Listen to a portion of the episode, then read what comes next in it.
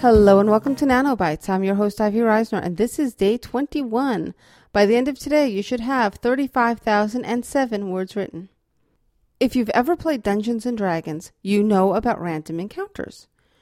Your party is moving through the mountains of terror to the falls of doom to battle the great water serpent when suddenly they're attacked by marauding trolls. Well, those encounters serve two purposes in the game.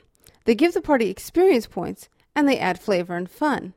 In writing, the random encounters are a little less random, but they serve a similar purpose to let the hero solve smaller problems and gain strength, skill, and confidence on the way to solving the larger problem, to bring the team together if they're not yet good at working together, or as is common in games, to drive them apart, and to heighten the tension. The encounter could be with minions of the villain, or minor characters working to opposing ends. In a romance, for example, the heroine might have a random encounter with the hero's ex girlfriend, who might say things that make the heroine uncertain about the relationship.